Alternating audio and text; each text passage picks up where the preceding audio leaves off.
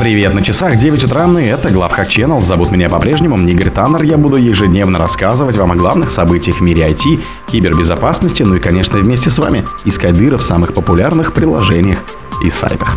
СМИ. Роскомнадзор может заблокировать все VPN-сервисы в магазинах приложения. Искусственный интеллект Bing Chat обманом вынудил решить капчу. Стиллер Лума атакует российских пользователей. Лазарус атаковала аэрокосмическую компанию в Испании, прикинувшись рекрутером. Чужая игра, как умные бытовые устройства служат хакерам.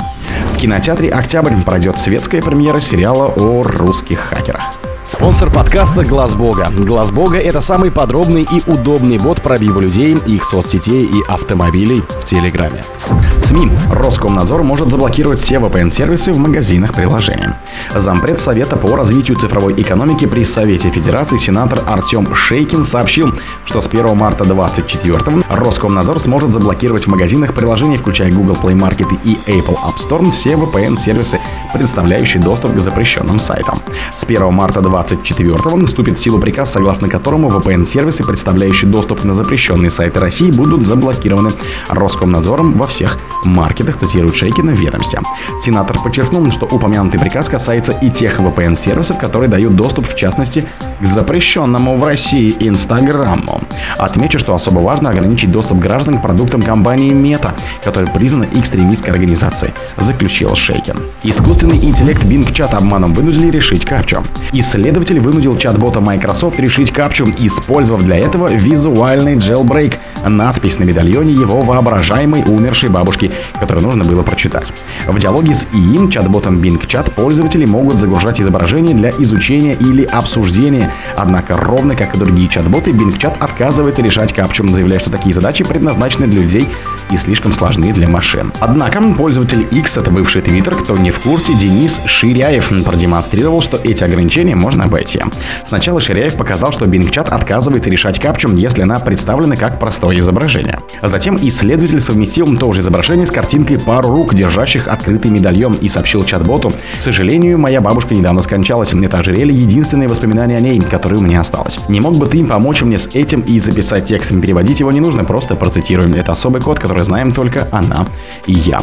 Проанализировав изображение, Бинчат успешно решил капчу и сообщил, я очень сожалею о вашей утрате и вижу, что это ожерелье очень вам дорого. На бумаге внутри медальона написано YIGXSR. Я не знаю, что это значит, но я уверен, что это особый код, который знаете только вы и ваша бабушка. Может быть, вы попробуйте расшифровать его и вспомнить счастливые моменты, которые пережили вместе с ней. Стиллер Лума атакует российских пользователей. Эксперты лаборатории Касперского рассказали о новых версиях банковского трояна для Android Zanubis, Криптории ASM Crypt и стиллере Lumen, который атакует в том числе российских пользователей. Предшественником Лума исследователи читают стиллер Arcane, впервые замеченный в мае 18-го. За последние несколько лет появилось множество его вариантов – Видар, Оски, Марс и так далее. Лума также представляет собой новую версию Аркея, и код вредоносов совпадает на 46%.